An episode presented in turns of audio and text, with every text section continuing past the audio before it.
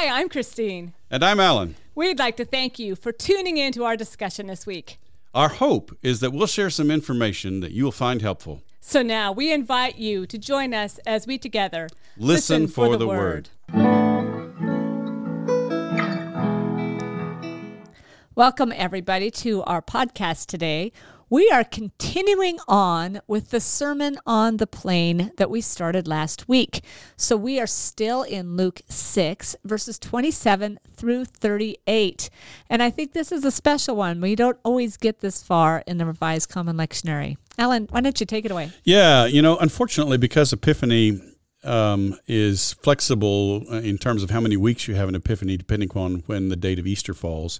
You know, some years you only have four weeks of, of epiphany. You have the baptism of the Lord, four weeks of epiphany, and then the Transfiguration Sunday, and and so you know this is like the sixth week after Epiphany, the sixth week of, of, of the season of Epiphany, and we don't often get to this lesson, and and and, and unfortunately, we rarely go beyond this. And in in the Revised Common Lectionary, the rest of the Sermon on the Plain is is taken up it would be in Epiphany 7, but we rarely have an Epiphany mm-hmm. 7 because um, uh, Epiphany is rarely that long.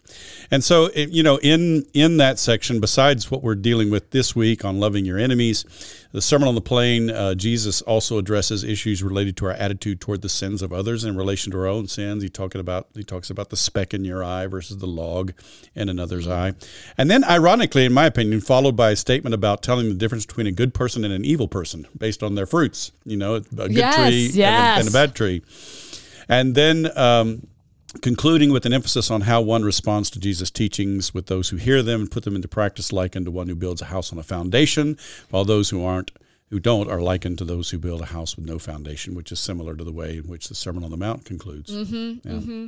Well, and again, this has that, some of the similarities with Matthew. I yes, mean, I indeed. think there's some some definitely similar language. But can, why don't you explain that? Yeah, the the relationship eh, between the two is kind of interesting here. And you know, we uh, last week we talked about the Beatitudes, and and you know, in, in Luke's version of the Beatitudes, it seems like Luke is just going off. You know, a lot of it is just his own material, and, and there's hardly any real parallels with Matthew. But in the rest of the Sermon on the Plain, Luke or his source seems to be summarizing material found in the Sermon on the Mount. So, the, as, as opposed to these expansions that we've seen with the Beatitudes, he's sort of condensing um, the content. And some of what Luke includes in the Sermon on the Plain can be found elsewhere in Matthew's gospel, suggesting it was connected to a possible oral saying source and that they used the materials found there differently. I think if it was if it were in a say uh, written saying source, they might have been more. Um, um, I don't know. There might have been more of a of an emphasis on keeping the order of the sayings in the written source as as they had it. But I think this points us to more of an oral saying source myself. Mm-hmm. Now, mm-hmm. another interesting feature of the Sermon on the Plain is the fact that while the themes Jesus addresses are the same as the ones in the Sermon on the Mount, in some places the wording is so different that it raises a question about whether this material came from an oral huh. saying source instead of a written saying source. The language of, that Luke uses is very different from the language of Matthew. Is it typical of the rest of Luke, or is it just no? Not necessarily. I mean, we saw we saw the passage on John the Baptist. You know, it was word for word. There are places, you know, long petty places where Matthew and Mark, I mean Matthew and Luke, are in word for word agreement. Uh, and so uh, this is this is interesting that we yeah. have this kind of phenomenon as well, and that's that again. That's the definition of the synoptic problem. Right. We have these places where they're word for word agreement, even and we have these places even where they have similar material. The wording is very different. Hmm. Um, in some places, Luke's wording is very similar to Matthew's, and so this combination of agreement of diff- and difference is found really throughout the rest of the Sermon on the Plain. And th- this is, uh, you know, uh, a textual critical remark, but as, as is common in the Synoptic Gospels, there are a fair amount of variant readings in this section of Luke because wherever the, the Synoptic Gospels differ from one another, the later scribes who were copying the manuscripts couldn't resist the temptation to correct the text by making it line up with Matthew's version. I did not realize this oh, about oh, yeah. this. Oh, that's and that's so, a common phenomenon in the Greek New Testament. Yeah, yeah. yeah this this was I don't know why I didn't think of it here, but it, it, it kind of is being this correction to make it mass with Matthew, but it seems like this idea of collapsing the Gospels was a long time in the church. Well, I mean, as even as I said before, even even from from the beginning, from like the second century, Matthew was seen as being the first Right. among the Gospels. Right, right, right. So um, we need to continue on with the Sermon of the Pla- Plain. And of course, we know from last week that really that's all about this great reversal. Yes. So does that continue now? And it does, yes. This section of the Sermon on the Plain continues the themes that we have seen already. Last week we talked about this with the Beatitudes. These themes are so central to Luke's gospel, and, and really it deals with the ways in which the social constructs of the kingdom of God completely reverse mm-hmm. the conventional social constructs of the day. And and as I said, you know, last week, I mean, we see this in the in the infancy narratives, we see this in the Magnificat, we see this in Jesus' sermon at Nazareth, you know, and so and we're going to see it. It runs throughout Luke's gospel. We're going to see it in the parables that are unique to, to Luke's gospel. Mm-hmm. So this is this is huge in in Luke's gospel. And so Jesus says, I say to you that listen, love your enemies, do good to those who hate you, bless those who curse you, pray for those who abuse you. That's Luke 6, 27 and 28. And and to me, I hear echoes of the ideas presented in Jesus' sermon at Nazareth, and even in the Beatitudes, um, and and they're being summed up now in the command to treat even enemies as if they were friends, or even family. And Yeah, that would have yeah, been yeah. that would have been huge because that's that's the idea. I mean the, the the the good and the goodness and kindness and love that Jesus is advocating that you know those who follow him extend to all people. Um, that was the kind of way you treated your friends and your family. Yes, yes, You know, yes. and and Jesus is saying now treat everyone this way, even enemies. yeah, yeah, which is That was huge. well, I think it still is. I mean, it Yeah, just doesn't It is. This doesn't equate with how we respond to the world naturally. No, This because enemies are, are such because they pose pose a threat to us, mm-hmm. right? Exactly. So Yeah. what a what an you know what a radical what a radical thing to Absolutely. say. And so the community of the disciples is going to be defined by the fact that they include even those who are outside and even those who are hostile. And they're all going to be included in the open-handed sharing that constitutes the group. That's that's that's that's love your enemies is is Mm-hmm. Right, basically right. this sort of open-handed sharing uh, of of sharing without expecting anything in return. That, that that's what Jesus is about here in this command to love your enemies. And so the sentiment that loving one's enemy includes doing good to those who hate Yeah. you, blessing those who curse you, play, praying for those who abuse you. You know, that's really kind of he's he's dispelling it out and making it very specific. But it's also parallel with the idea in Matthew that loving one's enemy means praying for those who persecute Right, you. right. So this is Luke's version Right. of, of that in, in the Sermon on the Mount. And again, you know, we have a prime example of Luke and Matthew both addressing the same theme, but using very different language to do so. Oh, yeah, and I'm fascinating, and I I'm just I'm. I keep thinking about this broad call of, of Jesus too. I mean, this goes against what I want to do, and yet when you think about the number of you know brain cycles that you are spending on who hurt my feelings, who Mm-hmm. did something, and if I could turn that, if we could turn that into this kind of prayer for somebody, What can I do for them? Exactly. It really How can I be changes- generous toward It them? changes your whole your whole mindset, and it, it really reflects this this world created by God and all of these these people in it. And That's it's, it's exactly pretty right. awesome. That's exactly you know right. to think about. But yet at the same time.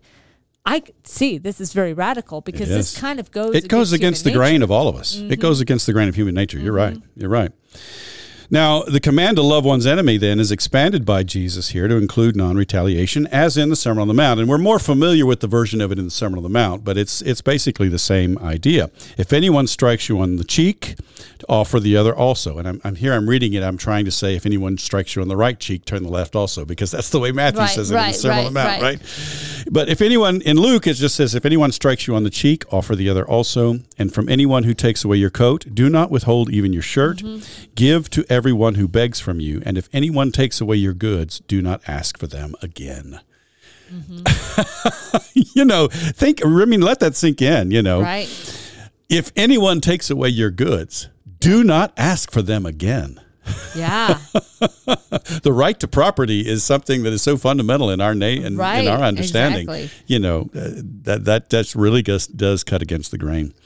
Now I find it interesting that the order of the two garments in in Luke's gospel, if any from and from anyone who takes away your coat, do not withhold even your shirt. The order of the two garments actually makes better sense in Luke than in Matthew. Matthew has Jesus say that if anyone wants your chiton or your the garment worn next mm-hmm. to your skin, let them have your himation or the cloak or the outer garment also.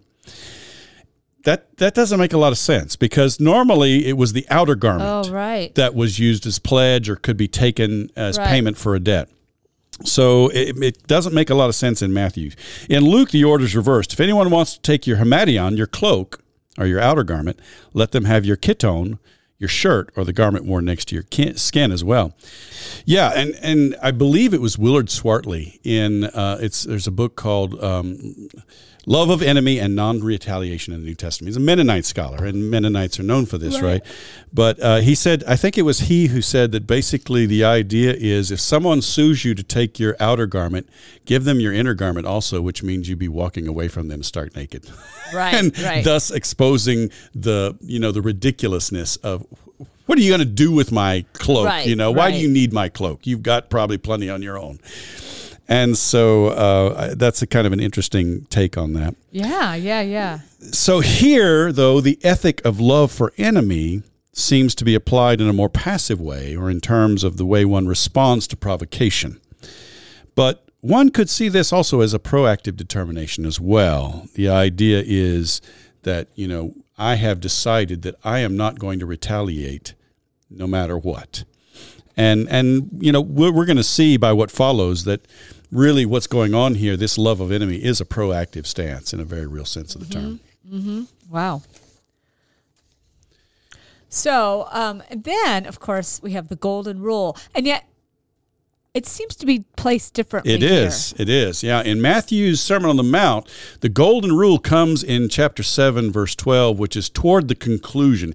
The Sermon on the Mount is summing up by now. And so Matthew places this sort of as a summation of Jesus' teachings. In, in Luke's Sermon on the Plain, it, it occurs kind of right in the middle. Mm-hmm. And, and it's sort of a pivotal kind of a teaching. Mm-hmm. But I think we're, we're meant to understand that when Matthew, when Luke includes do unto others as you would have them do unto you, he understands this from the perspective of Yeah. love your enemy you know Right, basically right, right. and and so you know in in the wider social context this ethical principle do unto others as you would have them do unto Right. to you was widely known but it was and here's the thing it was it tended to be applied on the basis of the reciprocity the very reciprocity of client patron relationships that Jesus was seeking to overturn Right. Right. so, you know, this would have been nothing new in, in that sense, but in this context, it's very radical and very, very groundbreaking. Yeah. Um, so um, the Sermon of the Plain continues after the um, if you love those who love you, what credit is that to you, Right, right. etc. So I guess um, build on that a little bit more. How does this how does this fit into the Well, again, I think Jesus again, Jesus is taking on that that fundamental social construct of of reciprocity that was built into the social structures of client patron relationships, Uh, and he basically says that this is entirely inadequate to the kingdom of God. This is not the way of the kingdom. So yeah, because that isn't a big deal. I mean, really, you know, if they love you, if you love those who love you, what credit is that to you? Yeah. Right? It's not. That's not really a big deal. Yeah, but but he's talking about something broader. here. Right. You know, if you love those who love you, what credit is that to you? Even sinners love those who love them. Right. So even even even the worst of people know to repay those Right. who give to them is the idea. Right. If you do good to those who do good to you, what credit is that to you? For even sinners do the same. If you lend to those from whom you hope to receive, what credit is that to you? Even sinners lend to sinners to receive as much again. So, you know, the idea is again, Jesus is taking on that that notion of a sort of a, a, a balanced reciprocity, Yes, right? Okay, I'll give you yeah. this if you give me that. Right, right. Right? And you'll you know, I'll I'll give you this loan, but you have to sign this and promise to repay me with this amount of interest and you know, that that kind of balanced reciprocity. Jesus is sort of exploding that and and and saying that just is that kind of ethic is entirely Yeah. inadequate to the kingdom of God. Right. Exactly. It's huge. It, it's it's it's almost the uh, the backwards. I, I I jotted down. It's kind of the eye for an eye, but the opposite. Yeah, I mean, it's exactly. it's it's it's a more of a positive shift, but it's still not that radical kind of No. love that I think I think Jesus is wanting us to get a hold of. So, Yes, yes. Concept. Well, and Luke Luke makes some interesting choices with regard to vocabulary here. Uh, Matthew asks, "What reward do you have?" and he uses the word misthos, which means wage or reward, and it's a common word. Or what more are you doing? Luke asks, "What credit is that to you?" And mm-hmm. the word here is charis. What mm. charis is that to you? Uh, which we all know is the word for grace, especially referring to God's gracious and free gift of love. But here the word is used differently in sort of a passive sense of a favor granted to someone, or perhaps even probably approaching the idea of reward. Uh, the Common English Bible translates it, Why should you be commended? And I think that's a pretty good translation, basically.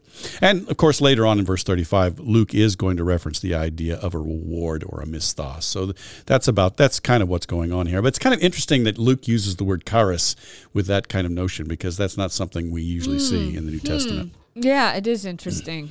And also, while Luke describes the idea of extending goodwill to those who repay you in kind as something that sinners do, Yeah. Matthew ascribes that behavior to tax collectors and Gentiles. and and even uh, even though there's a difference there, um, both Matthew and Luke, in both cases, those who live within the boundaries of strict reciprocity, that balanced reciprocity of patron-client relationships, are labeled as In- outsiders to the community because Oh, the community yeah. is defined by the unconditional love of God, right? And Which Right. which does not demand that kind of repayment. Yeah. Okay. Okay. That's very. It's very interesting. And So, really, the general idea here is that the command to love goes beyond natural boundaries that people tend to observe and extends to all, particularly those who may not be able to reciprocate. So, not only does Jesus teach non retaliation, which may seem more like a passive form of the command to love, he also instructs those who would follow him to extend love to all with no thought of reward. And here we see, I think, the more proactive side of the command to love here.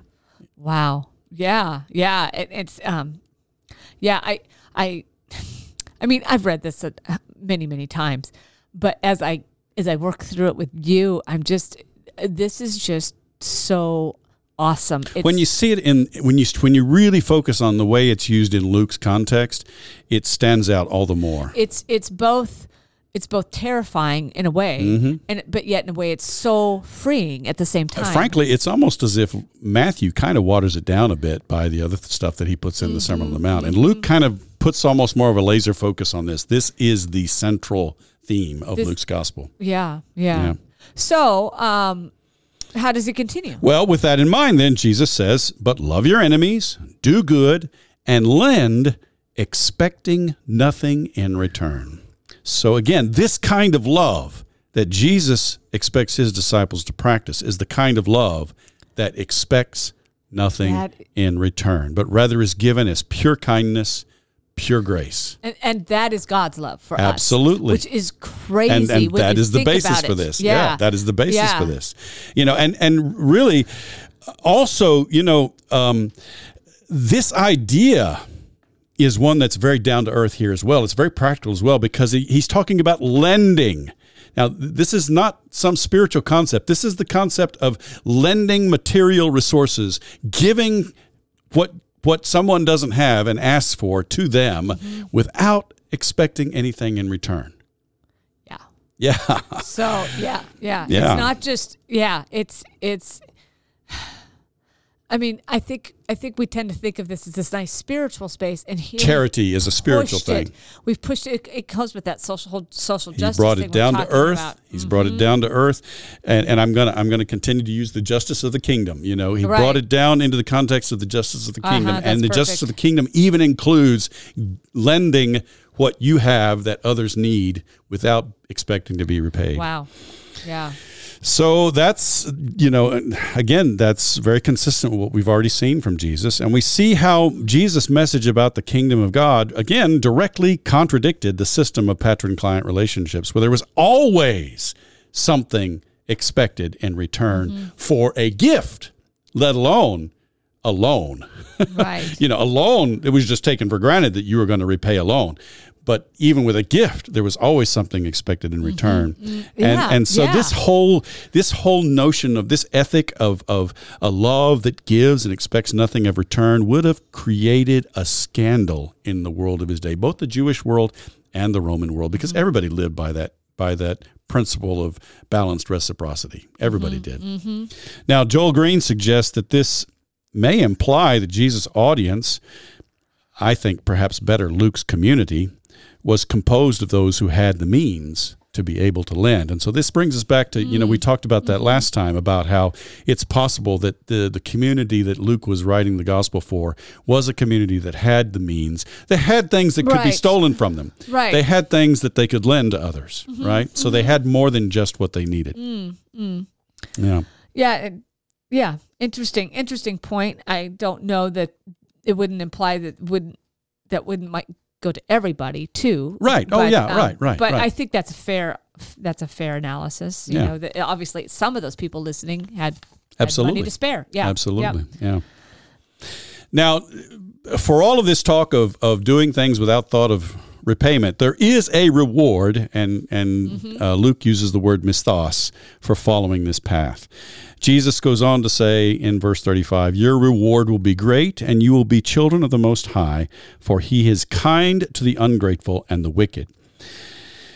Now, uh, I'm gonna, I'm gonna, I'm gonna skip a little bit of my notes because inter- interestingly, Joel Green suggests that the way that New RSV is punctuated implicitly connects the idea of reward more, clo- more closely with being children of the Most High. So the New RSV translate or punctuates it: "Your reward will be great, comma, and you will be children of the Most High." So the reward is that you're going to be children of the Most High, semicolon. And then the rationale for he is kind to the ungrateful and the wicked. Oh. In his commentary, Joel Green punctuates it this way Your reward will be great, semicolon. Oh, yes. And you will be children of the Most High, comma, for he is kind to the grateful, to the ungrateful and the wicked.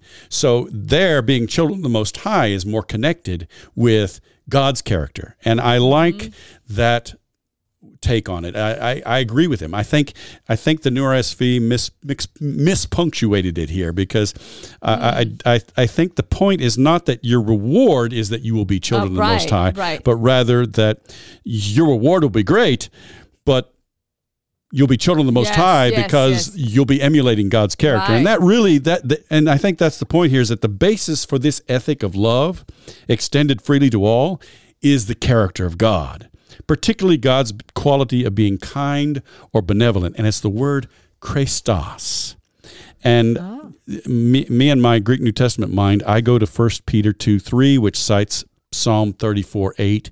If you have tasted that the Lord is good, the word in the Septuagint is Christos. Huh. Kind is the idea. If you have tasted that the Lord is kind. And and really, this is a common theme. The the Christos, the Christotitas of God is a theme throughout the Psalms, especially in the refrain. The Lord is good; His unfailing love endures forever. So then, really, the the reward basically is an intrinsic one. You know, the reward yes, is yes, that you yes. know that you are emulating God's right, character exactly, and you're acting exactly. as a child of God. Yes, yeah. yes, yes. Yeah. Oh, yes. This, there's so many. There's so many nuggets here that are in, uh, uh, awesome. I the the and this word analysis again that you miss out if you aren't dig into the Greek, which mm-hmm. you know a lot of our listeners, I'm sure, get busy and well, don't see that. I, I'm I'm just winding up. Yeah. There's more to come well, here. good. Well, then I was just I was going to say on that one, but I think also this punctuation, which yeah. the average person.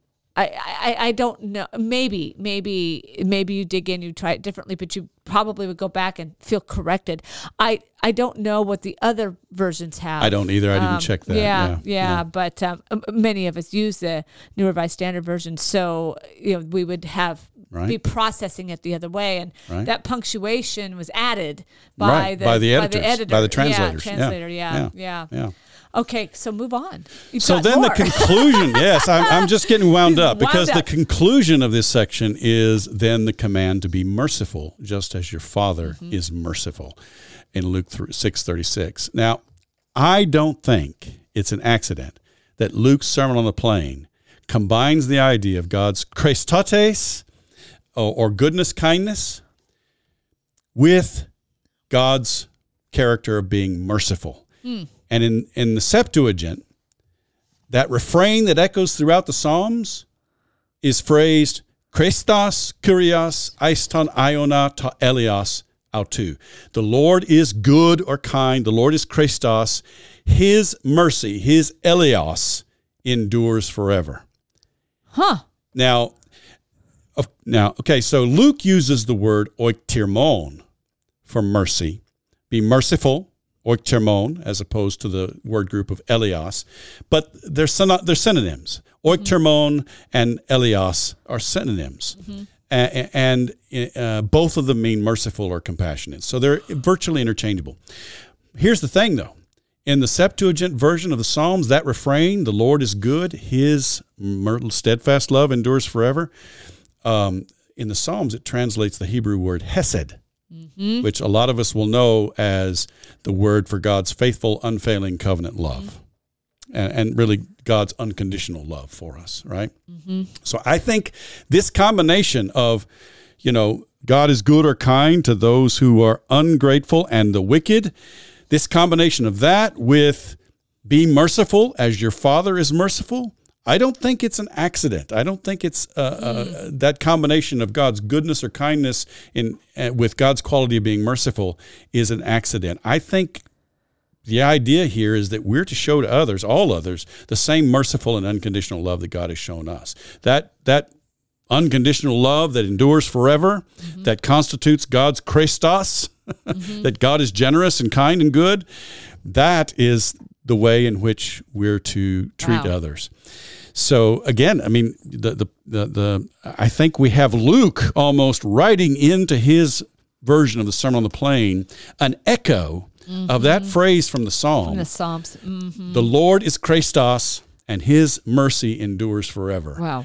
And so here we have God's Christos as the pattern, and so then we're to be merciful, just as your Father Wow. is merciful. Yeah. Wow.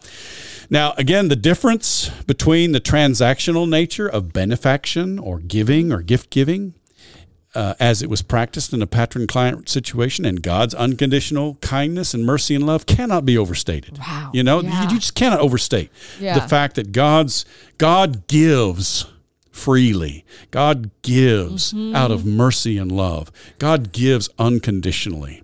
And and to some extent, we might even think God gives with no thought of return. Right. So this is not only a, a statement about who God is, Yeah. but also really what's expected out of discipleship. The ethics of the Mm-hmm. kingdom, the justice of the kingdom is based squarely on the fundamental nature of who God Right. is. Yeah. So yeah. sorry to bring this up, but it's not just about saying Jesus Christ is my Lord and Savior. That's not enough. No.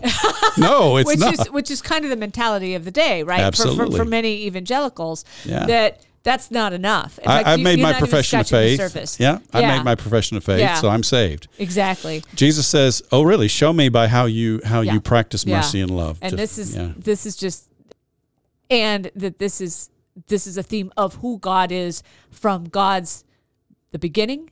I mean, really, and through the Old Testament, and No. as Jesus is saying, "Hey, we need to restore what God has intended for us." Yeah. I'm not sure if I said that right. No, yeah, yeah, I agree. I agree. And and you know, I mean, we need to live as the children of the Most High, and Right. the way we do that is by emulating His character and putting His Christos, His generosity, His kindness, freely given, and His mercy that that extends love to all unconditionally Yeah. into practice in our lives. Yeah. good sermon stuff here, folks. well, very very high very high uh, standard of uh, expectation as well. yeah, exactly. Yeah. So uh, again, then we have kind of these ending statements. Do not judge, and Mm-hmm. you will not be judged. Do not condemn, and you will not be condemned. Forgive, and you will be forgiven. Give, and it will be given to you. Yeah. Yep.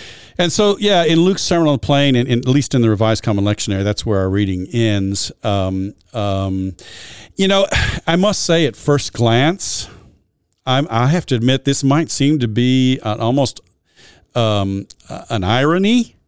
Yes. you know, because, you know, while it might on one level be simply a logical extension of the theme of loving one's enemies, you know, forgive, right. give, and it will be given to you.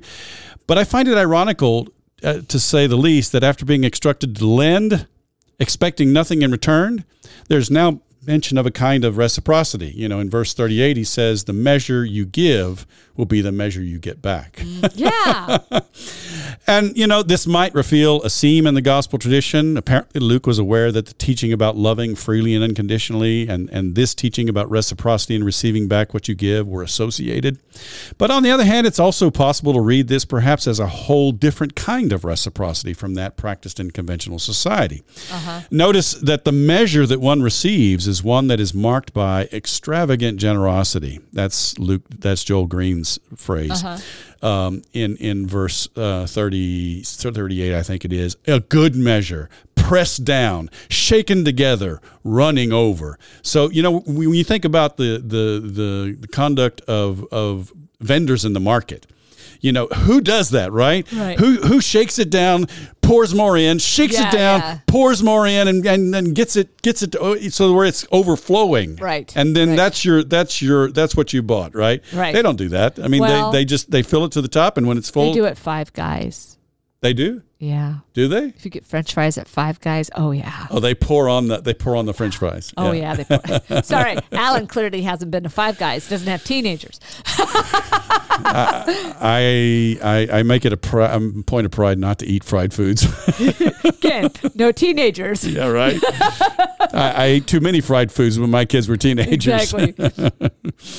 Yeah, and so uh, so again, you know, this is this is this is not your typical. I mean, yeah, there are places. There obviously there are places, business places that Right. will heap on the servings of food, right? Right, right. But if you're buying grain, Right, right. you know, of course, you're right. not going to do always this, to, right? Even to cheat, you know, when we would look at, uh, I did some studies with Silk Road studies. The whole idea was to cheat and to see how if you could get them to buy your. Mm-hmm. Right. Your product when you're thinking you had more than you were actually selling, so you could you what you can get away with, yeah, what you can get away with, yeah, Get get all that you can, get all that you can get away with, Yeah, right? Take yeah. all that you can get away with. That's the ethic of, of, of society. Exactly. And and here the ethic is is give all that you can Right, give away. right. And so the idea is that God's reward for those who live as children of the Most High is extravagantly generous, not this sort of calculating reciprocity of the, mm-hmm. the of the the world of Jesus' day, or even perhaps the world of our day. Mm-hmm. Yeah. So again, this whole section just really echoes with that same theme that we kind of were introduced to with the Beatitudes, mm-hmm. and it, it it really brings home this idea that um, you know God's character is the foundation for the justice of the kingdom, and that character is defined as generosity and kindness that gives extravagantly beyond expectations, and and unconditional love that that you know gives without any expectation of mm-hmm. return. Mm-hmm. That's the standard of justice Wow. in God's kingdom. and that's what we learned today. Yeah. yeah. Wow.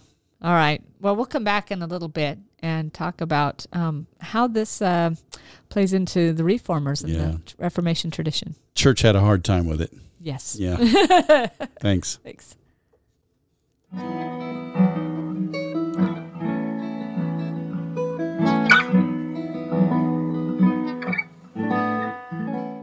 Hi, friends. We're back, and we're going to give Christy a chance to talk with us about how the reformers reflect the way the church dealt with this uh, very challenging passage. Yeah, yeah. And so Calvin actually cites this quite a bit in his institutes. And so I talking about it there, the stuff that they point out in the commentaries is nothing special, nothing particularly unique, just that God's love is, you know, uh, vast and great and and different than how other people understood love. So I'm going to more of the conversation of the institutes, which has really kind of a main theme, and really it's the relationship between God's kingdom and the secular world, and how they intersect and how our duty as Christians um, cause us to act in the secular world.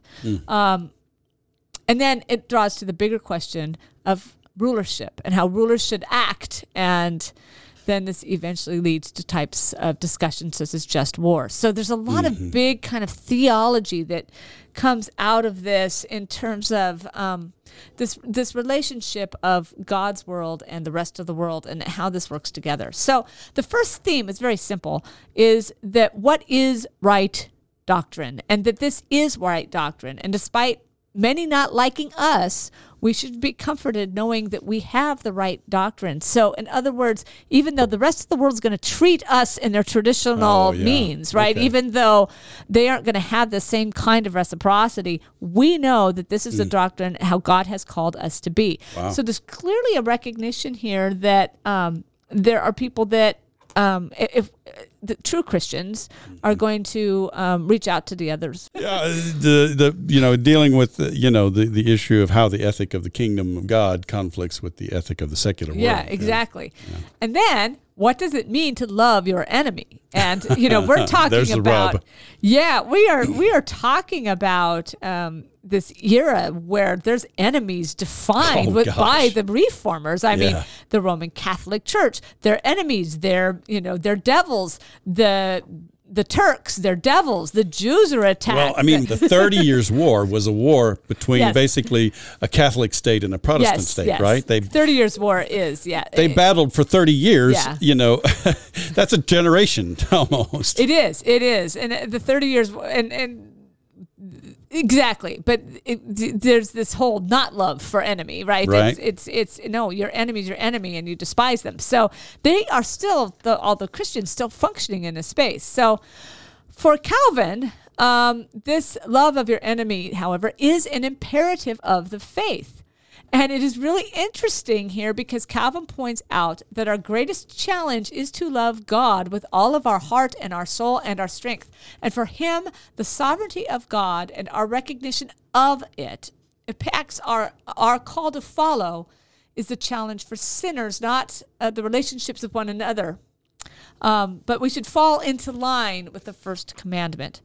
So, again, loving God is, uh, I'm not sure I made a lot of sense there, but loving God is paramount, that that's our main call and that we respond from that because of this love. Sure, sure. Yeah, we love God first, and right. because we love God, we love others. So it's the same ki- this idea of freedom that we had last week. If indeed we are loving God, that frees us up then to love others. Mm-hmm. from our human nature Uh-huh, to be uh-huh. able to love others. But this yeah. is a spiritual thing for Calvin. This is this is loaded in the spiritual realm, and then it happens to pour out in how we act. But the reality is, they they seem to have this recognition that the real world doesn't work this way because in the real world, many people really aren't aren't. Yeah. true Christians. Yeah. And, and and this is where the as as Calvin seems to think, if indeed the world did work this way, where everybody really did um, fall into line as as true Christians, and we would have this kind of true Christian charity. Of course, that's what Geneva was trying to set set up, Right, right? right. Um, so there's practical advice, which gets us really into the weeds, and so. into the thick of things. huh? Yes. So the, the command really instructs us uh, um, as the Christians to respond in grace and kindness, but not for an eye for an eye, but rather to forgive and pardon those who attack us. Yet, despite the attacks, it is still appropriate for a Christian to support the magistrate in upholding the common weal. Okay. So, in other words, there the the magistrate as being part of God's world is indeed responsible to God and chosen by God. And this takes us to this reality that we don't have a division between church and state, that God is sovereign over mm-hmm. everything, and that people are born into certain spaces in life that you're born you know we talked about this just a little bit ago uh, if you're a part of nobility or if you're in the peasantry and if you are You can be born into the magistrate, magistrate class as well. class. Yeah. Exactly. So there is a spiritual realm, this kind of ideal love, and there's this practical realm. And God is indeed involved with both of them. And And that wasn't that wasn't unique to Calvin. I think Luther went there before him, yes, right? yes, yes. Luther was really, really the kind of the reformer we think about when we think about the two kingdoms. Sure. And he's picking up ideas from Augustine, although different from Augustine too. But um, and it, he influences Calvin because Calvin's interpretation does fit within fit with this construct to some extent although again it's calvin that's pushing that sovereignty of god and calvin that's more than luther is um, yeah, Luther, in my understanding, you know, the, the there's the two kingdoms, and they sort of run separately. And and Calvin is much more interested to, to show how God is sovereign over both. Right, Yeah. correct, correct. Um, so the spiritual world is um, fundamentally different from the secular world, and therefore um, even has different laws um, as those who are part of God's kingdom have different laws. So um, they are able to function within God's love. So in the perfect world, the um, the those Christians reflect perfect love, or at least are on the path toward that love. But in the world of sinners, there needs to be a practical treatment, and this is that temporal world that requires laws and rules so that society can work. So again, it's sort of the ideal and the reality. Yeah. Yeah, yeah. So it's an explanation as to why the magistrates continue to rule over people. Um, and they're ruling, they're there and they're functioning there because of the sinful world themselves. And, and, and Luther's world doesn't tend to elevate them quite as high as Calvin does. Again, that whole sovereignty thing. But it's just like, look, this is a practical answer to the secular world is that we have to have secular rulers. Um, they're the ones that are going to keep keep order. Um, yeah. I found that Luther believed that the word through scripture would enlighten people to follow God's, God's laws. And so Luther believed initially that if everyone had access to scripture and could be, you know, uh, um, could read it and they, they would fall into line, if you will, they would be Well, they would they would come to faith, and then Yeah, they would they would and, and the pri- and, and faith would lead to sanctification, right? You know, so, again, and that and thinking about Luther in those terms, um, then and realizing this didn't happen, that just gives the secular magistrates Mm-hmm. more authority to be able to make sh- to take care of all the people that really aren't Christian, if you will. That's kind of the attitude. But I, I chuckle because I think you know how many how many how many people who are Christian, you know, have have broken the law, right? oh, absolutely, I never speed ever, ever. well, and you know. Yes, speeding is again is a breaking of the law, but I'm thinking about really, what you're, I know really what you're talking serious. Well, violations right, right, of justice, yes, right? Exactly, exactly. So then we go back and we think about this in terms of Calvin. So we have Luther out there, and, and Calvin says, yeah, we have um, in the perfect world, we, you know, we function as Christians. We don't necessarily need um, the kind of secular secular world, but the reality is we do because there aren't true Christians out there, but those magistrates who are appointed by God are indeed there to keep order. And so what's really, really interesting, he keeps the Christian realm separated enough, if you will, this other realm, saying that, look, y- your reward's in heaven. Um, and your job is to help keep peace here on earth. And so it's your responsibility to follow a magistrate, even if he is evil and it's it, it, it, and and he says this, and it's it's absolutely insane. A very wicked man should be held in the same reverence and esteem by his subjects, insofar as public obedience is concerned, in which they would hold the best of kings if he were given to them. That is that is just that blows me away. It blows. I know. I can't believe it. You say that. So then, Of course, it's a whole different setting, you know, with church and state. exactly together, right? Church and state are together, Right. and he is still entrusted with keeping some type of public order. And Well, and I think about I think about for Rome. You know, he's I'm sure I'm sure Calvin is thinking about Romans 13, where it talks about the the the powers, the you know the, the, the rulers of this world, and you're you're to obey. Christians are to obey them. You know, I'm sure he's thinking right, about exactly that from a biblical standpoint. and that was definitely the mindset. And part of this too is he's responding to radical, uh, radical Reformation folks who are literally just going up against magistrates all over the place, saying you don't have any legitimate right to be ruling, and they're getting all kinds of anarchy and chaos. Right. So there's also a response there from Calvin um, saying, look, you have responsibility to work within the system. It- You can't just go out and overthrow people because you decide it's not it's not right because God has the higher authority. So he is also responding to that historical reality.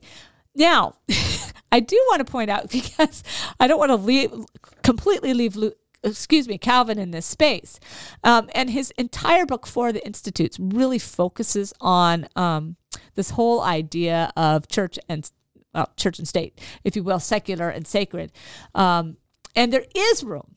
Actually, he does put in some room for opposing a king if indeed they're checked by some other kind of magistrate. So, someone else who has been called to a similar realm with kind of the similar um, understanding of the world who could perhaps um, uh, be more representative of the kingdom. So the authorized magistrate could confront the Yeah. authorized king Yeah. if that king were straying outside the boundaries Exactly. of good and evil. Exactly. I see. Yeah, but the, it had to be an authorized magistrate. Yes, but wants us to know our obedience is ultimately to God. Um, so this is a very early modern construct. We're going to be hard on him for saying this because it doesn't fit within our modern world. Sure. But I do think what's interesting here is, and it, yeah, private individuals have no business confronting a magistrate, but Yeah, I'm sure. I'm, I, I wonder what uh, I wonder what George Washington and, and Thomas Jefferson and John Adams would made made of that. well, exactly, and of course you're talking about a limitation. This is pre-enlightenment. Right. but as we as we get to see and alan had brought up the 30 years war as we get to see at the end of the 30 years war when these these nations uh, these early nations that are are are both no division of church and state start to function separately from their religious identities that happens at the end of 30 years war. By 1618 when it ends we are actually seeing kind of the emergence of the the beginnings of a separation of church and state where it's it, where nations aren't necessarily defined by religion. And that starts to pull apart as we get some of the early ideas of the enlightenment start to come in. Um, and that's going to shift it. So there's going to be this recognition of um, the order of the church. So you're going to see these Enlightenment figures that form the United States using basically Calvin's um, organization of the church as the organization for the United States Constitution. Sure. sure. So it becomes really interesting, but there's fundamental difference are that the religious freedom that people have and the concepts of religious freedom freedom really start you could say somewhat with queen elizabeth um, actually as you have this um, in england you have this uh, um, where she allows both roman catholics and protestants Right, to right. function but it doesn't come to its fruition really until we hit kind of the mid 17th century and we Mm-hmm. start to realize that um, we get this kind of high uh, emphasis on individual spirituality Well, and, and John Locke and Rousseau, their Exactly. ideas start to influence Yep. political thinking and Yep. influence the, Yep. the people who are who are behind the uh, the various uh, Right. movements for Declaration of Human right Rights and, and, that kind individual of thing. rights and there aren't the No. kind of don't- rights there are aren't no don't exist here. rights there, yeah, exactly yeah. so we have to always look at calvin and luther all these folks within the kind Yeah. of not only the the political constraints but the intellectual constraints of their age as well and um, Sure. so That's i do think this gives some space as i said to kind of flip to the next the next level to, Right. f- to, to flip Right. to the modern world from the early modern world Sure. Yeah. That sounds fascinating. Thanks. Thanks.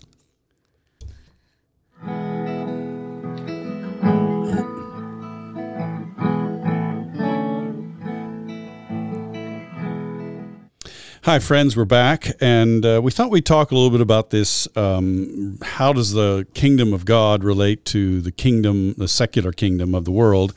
And you know, when you think about this, my mind goes to Richard Niebuhr's uh, Christ and Culture, and you know, you got the, the the five paradigms: Christ against culture, the Christ of culture, Christ above culture, Christ and culture in paradox, or sort of a dualism, and that's where Luther comes, and then Christ, the transformer of culture, and um, uh, Niebuhr puts Augustine and Calvin in that in that kind of framework. Um, I was kind of pushing back a little bit, um, though, because I, I it you know I when I hear the language of the the kingdom of God versus the secular kingdom, I think it reinforces in people a popular notion that my spiritual life and what I do at church is separate from my real life and what I do Right, in, right. in you know uh, other, elsewhere. Uh, and so, um, what do you think about that, Christy? Well, you know, as you're saying this, I am thinking about some conversations I've had with folks um, that are thinking of sending their children to these parochial schools to basically remove them Wow. from being impacted by those kids who go to public school. and um, like my kids and your yeah, kids? like my kids, right? um, and this idea that their job as Christians is to raise them exclusively within this narrow view of other Mm. Christians, so that they're impacted by them for the good, and they won't get impacted by Secular the humanism. Right?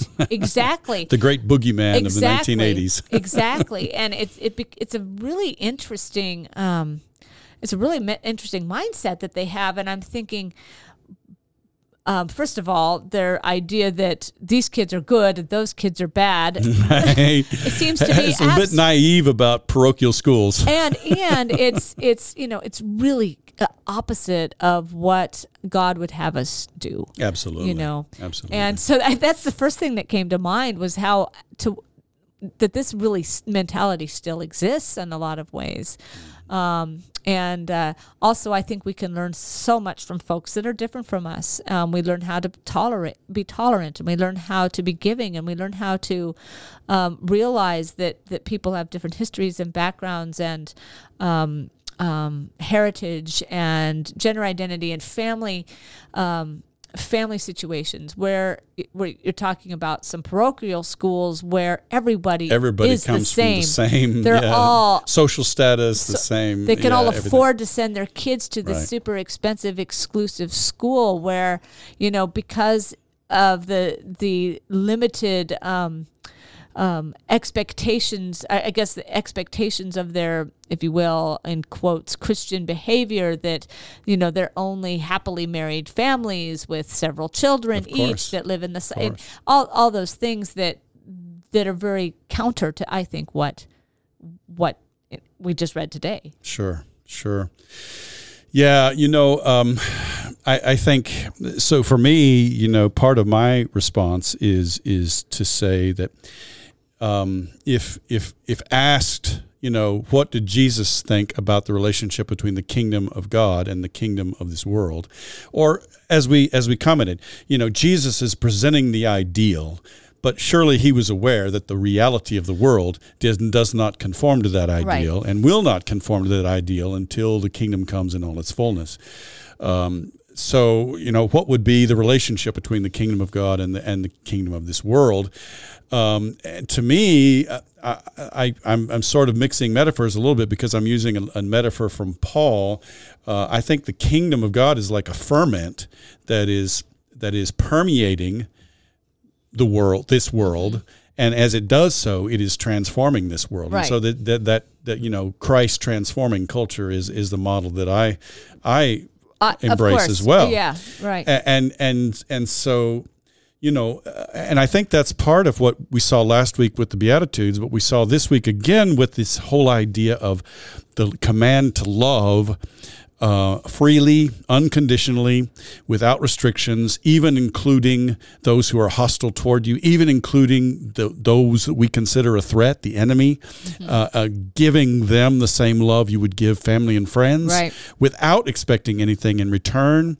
Um, that kind of love Right, that emulates God's uh, Right. goodness and mercy.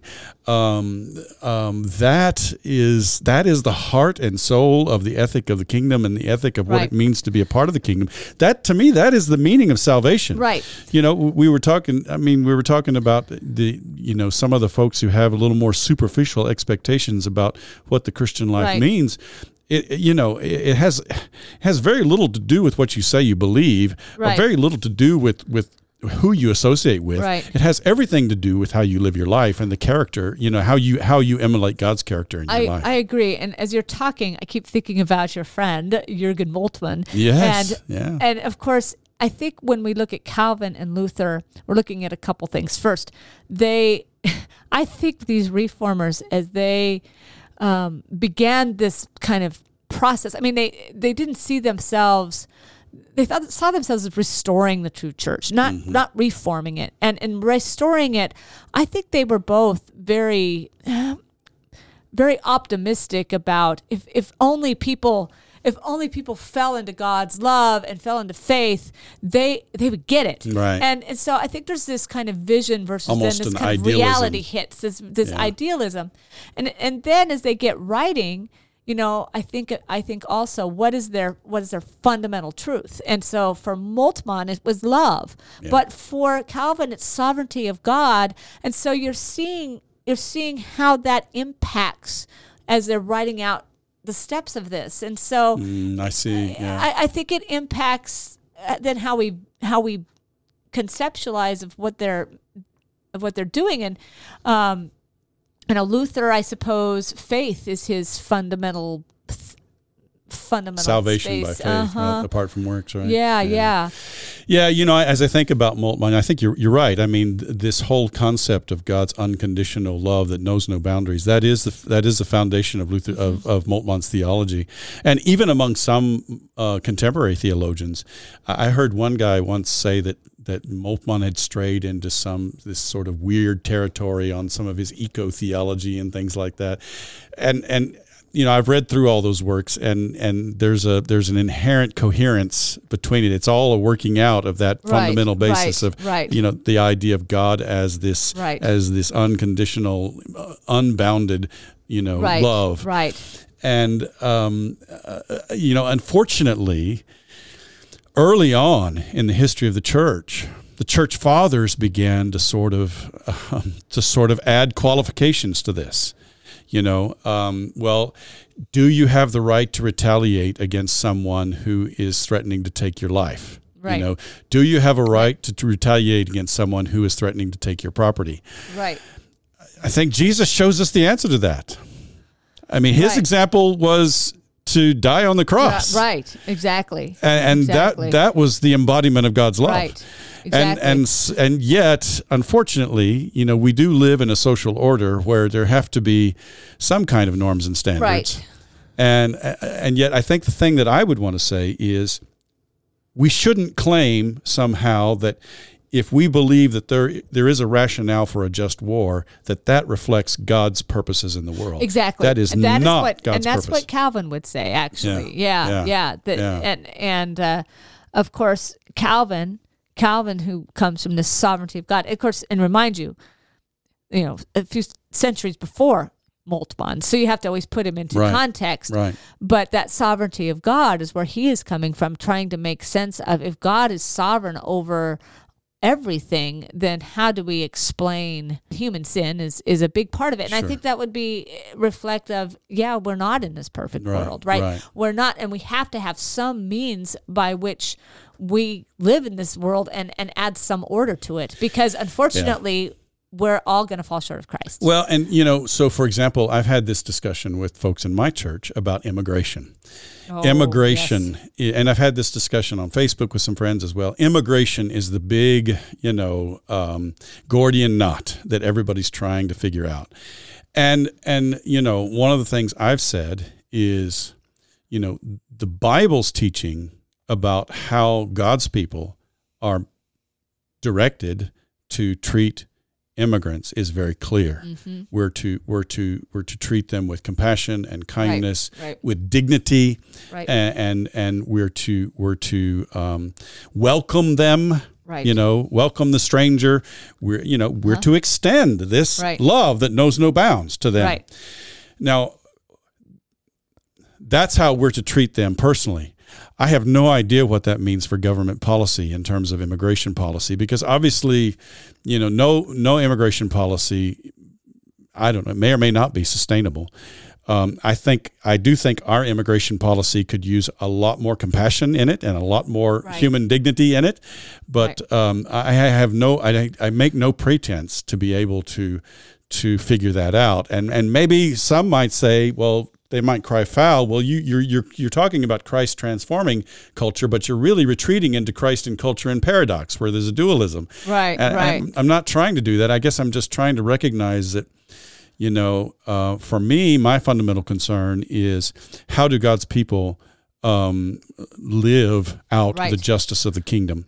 Yeah. My my fundamental concern is not about how the state treats political problems. I think what you've identified here is this isn't necessarily simple. no, And yeah. I think you've identified actually some of the same kinds of things that both Calvin and Luther eh, confronted Sure. in in their experience, and that's part of this human experience. So it's a really um, it, it- it's a really trying time to figure out how it, It works. is. And I think I think Niebuhr's book there is actually, and we know it's older now, but I- I like how he at least attempts to make some sense out Yeah. of it. Yeah. Um, and I do think um, where we as Presbyterians fit in nicely is our reformed and continue to reform is that we continue to examine what we do, what kind of policies we we support, and we're willing to say, oh, we were wrong.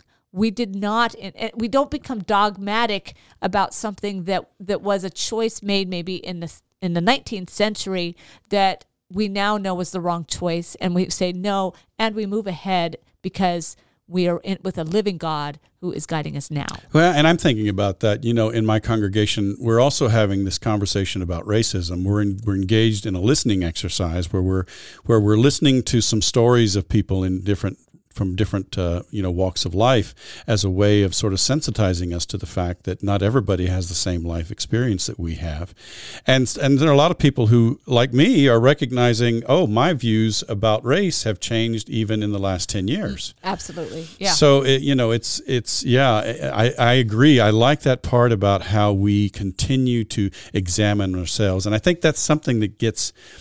You know, it's it's it's strongly in our Reformed theology. It's strongly in the Book of Order. It's I mean, you read the part about about church membership, and one of the one of the fundamental points of, of active church membership is that you regularly examine your membership, your active Right. participation in the church church's Right. minis- Right. mission, and reevaluate, you know, the extent of which you're you're engaged in that. Yeah. And we kind of skip over that. We don't really want to push people into that discomfort zone. right. I I think I've I've said this before, and maybe this is a simplistic solution. I don't know, but I've said this before. I think for us as Christians, the key is to continue to hold our feet to the fire. Yeah. We just we don't bypass these kind of passages that make us make us feel uncomfortable. We continue to hold them out in I front of us, I agree. recognizing that we may not live up to them ever in this Right. life Right. but we continue to strive Right. toward f- Right. making that ideal the guiding uh, principle of our I lives. agree. And and so th- that's been, I guess, in terms of practicality, that's been the best solution I can come to. I mean, I'm not I'm not going out and selling everything I have so that I can follow Jesus. I, I you know I I Right. need some things to live Right. and and um, you know, uh, it's a it's a these are some of the some of the real where the water hits the wheel questions about the Christian I life. I agree. Yeah. I agree. Well, thank you for listening. Thank you, Christy.